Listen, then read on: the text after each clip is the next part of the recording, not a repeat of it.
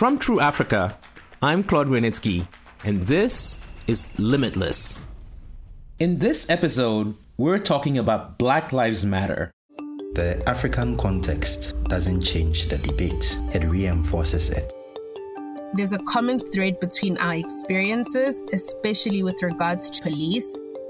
We must show solidarity in the battle because it involves us, it affects the black race.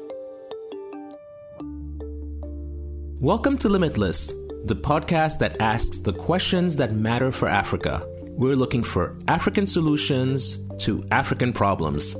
In each episode, we're asking three guests one question that matters to Africans.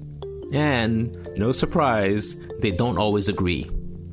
The Limitless podcast is supported by the U.S. Department of State and the Scene Fire Foundation. The social movement Black Lives Matter BLM, was started in 2013 to highlight racial discrimination and police brutality in the US. After the murder of George Floyd in May 2020, BLM protests were organized all over America. There were also protests worldwide in Europe, in Japan, in Brazil, in Australia.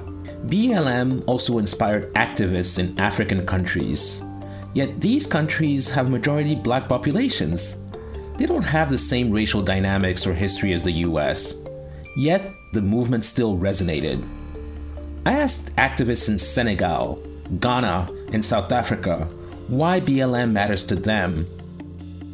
First up is Ernesto Yeboah, the founder and commander in chief of the Economic Fighters League, EFL. It's an anti corruption movement in Ghana.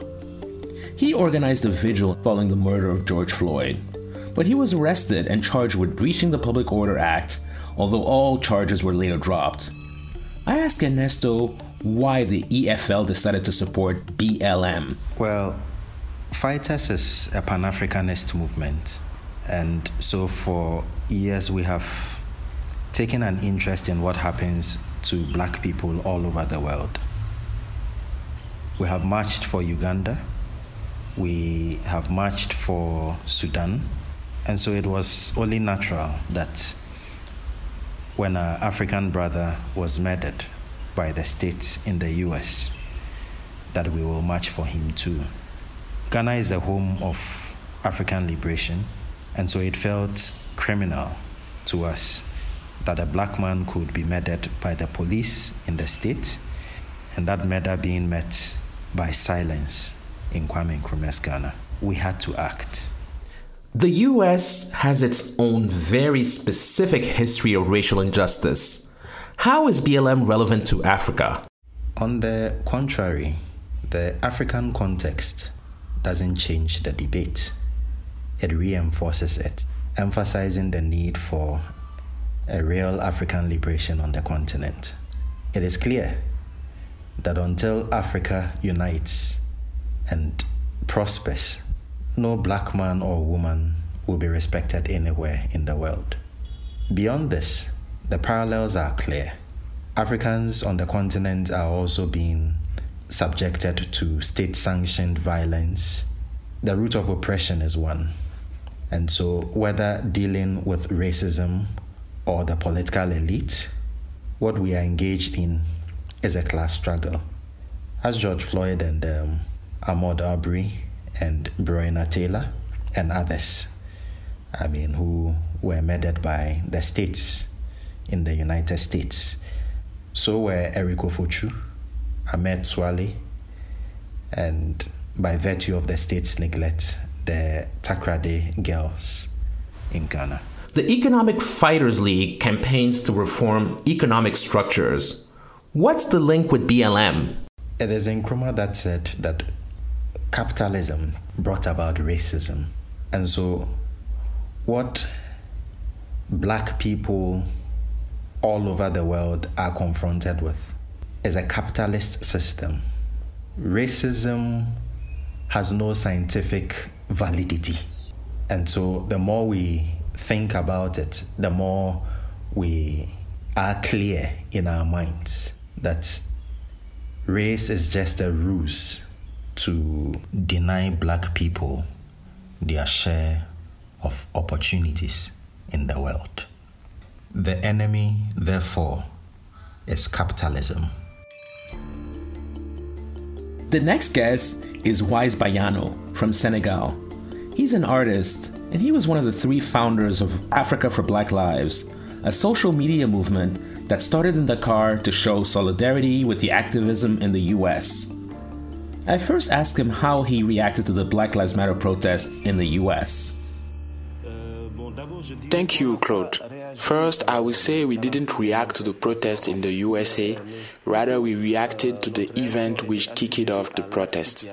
So, we set up Africa for Black Lives, which was in part a response to the movement Black Lives Matter at the moment when George Floyd was assassinated. I would say I will choose my words carefully.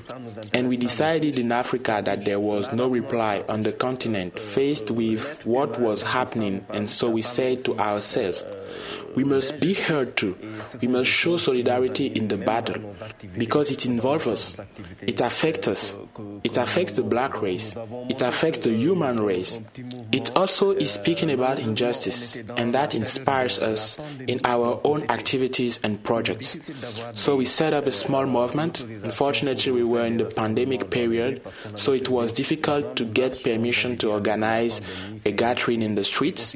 We had planned for a big march, but they told us with the pandemic it was risky, and also we planned to invite famous people who supported us. But for them, there was a risk as they are important people. So we decided not to do that, but instead held press conferences, raised awareness on social media, and held event at Studio Loft, our artist space. Given it started in Minnesota, in America, I asked him how he explained BLM's relevance to the African continent. The movement supports a cause which involves the black race, and Africa is the cradle of the black race.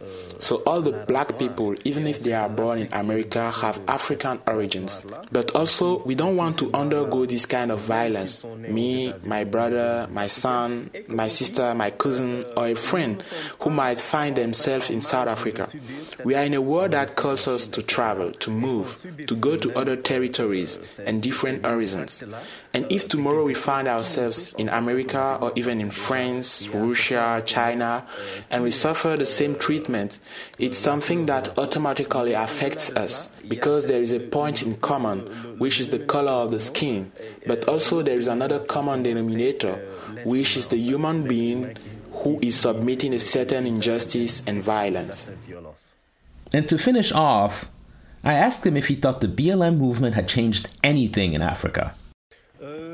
Uh, yes, in a certain measure, if you can talk about consciousness raising. But these are battles which have already been waged at different levels or in different ways. But I will say that the act that was inflicted on George Floyd, and I know I'm repeating myself, the act inflicted on George Floyd was the straw which broke the camel's back. We were inspired. All battles which fight for the good of humanity and fight for the good of the black race are inspirational for us. Third up is Dimpho Legkeu. She's actually one of our producers here at the Limitless podcast. She's 27 years old and based in South Africa. She has a BLM banner on her social media profiles. So I was curious to know why the movement means so much to her. Um, really interesting to be on this side, I must say. But Black Lives Matter um, is obviously a political movement, right? But the aim is to really make sure that we create safe and comfortable spaces for all Black people, particularly Black people who um, whose voices have been left on the periphery and who haven't always had a safe and comfortable existence, right? So we're mm. talking about queer Black people. You're talking about um, Black people who are disabled. You're talking about Black women in particular. And if we, you know, if that's our point of departure, just creating an easier and safer existence for Black people, then that kind of movement and those principles are going to be relevant anywhere where Black people exist if you ask me about my experience in South Africa, it's very difficult to talk about that without bringing up the fact that, you know, there is historical oppression. Um, there are historical things that are structural that make it difficult for me to navigate life in this country, politically, socially, economically, and otherwise, right? So I think Black Lives Matter for for me as a young African at least is also about how do I think about an existence and an identity that's not so closely tied to my oppression and suffering all the time. But do you think that a lot of Africans actually know how the movement began? If you ask about the history of the movement itself, I don't think a lot of us, particularly young people in my age group, right, would know about the history because, like you're saying, um, it started in 2013. A lot of us weren't even on Twitter at the time, right? Um, I think I was 18 or something like that. But I think that as we've become more globalized, I think especially online, and as we begin to share our stories, right, uh, Trayvon Martin and, and more recently uh, George Floyd, we begin to see that like there's there's a common thread between our experiences, especially with regards to how Black lives relate to police. And and do you think that it's as relevant outside of African countries that don't have a substantial white population in the way that say South Africa does? I don't think that it's necessarily a matter of black population versus white population. If you follow Black Lives Matter on social media and you read uh, um, up on why they say that they exist as a movement, right? It's to try and dismantle um, white supremacy by recognizing that it can be very violent on black communities. And if you think about white supremacy as a system, it doesn't matter how many white people um, or non black people exist in a space because it's a political system that was built centuries ago um, and that continues to be perpetuated by the way that we live our lives, by things like capitalism. Um, it is a potential threat to black people everywhere, regardless of how many young, how many white or black people exist in a space. If you think about South Africa, for example, right, we have about 80% black people and only a 20% um, white population. But when you think about who owns the factors of production, who has power, who has authority, who has social capital, those things always lean towards white people. So I think that because white supremacy is a system and it's pervasive and it has the potential to harm black people and non-black black people and non-black people of color um, numbers don't really matter. What we should be focusing on is a system that white people i think continue to benefit from and a system that is always a danger to black people regardless of what the numbers look like. And so let me ask you why you actually have it on your twitter profile. Why is that important to you so for me, it was an act of resistance. Like um, whoever stumbles on my profile, whoever wants to know more about me as a person, it's important for them to know that like politically that's where i stand. Black lives matter and that's a message that i'm going to amplify up until a point where i feel like the world is beginning to treat black lives as though they matter. And for as long as we still need to kind of um, you know tussle with uh, racist uh, political systems social systems economic systems it's important for me i think especially as someone who um, is very active in the media industry as someone who is a journalist as someone who is passionate about amplifying voices to amplify that message because I know that um, if you say something enough, if you tell a story um, enough, you know that's that's only when you begin to reach people and challenge mindsets and challenge perspectives. So for me, I've kind of made that. I don't know if it's like a, an ode, but like I've made that commitment to myself. Um, number one, it's what I want people to know about me. Um, that I feel very passionately about the cause, but also number two, it's something I will never stop sharing and amplifying um, for as long as I feel like there's a need to. I spend a lot of time in the US, and I see how the country still needs to come to terms with its past. This kind of reappraisal will be difficult. This holds true for countries in Africa too. We're certainly not looking for simple answers on this podcast, but we believe Africa's potential is limitless, and so is the potential of the people who are trying to change things. Ernesto, Wise, and Dimpho they are just some of the many young Africans fighting to reform and build political, economic, and judicial systems that serve and protect all citizens, whatever their color, background, or creed. Are you one of them? Thanks for listening. To find out more, visit www.trueafrica.co slash limitless or follow True Africa on Facebook and Twitter. You've been listening to Limitless. I'm Claude Grunitzky. The Limitless podcast is a production of True Africa. This podcast is made possible with a grant from the U.S. Department of State and the Scene Fire Foundation.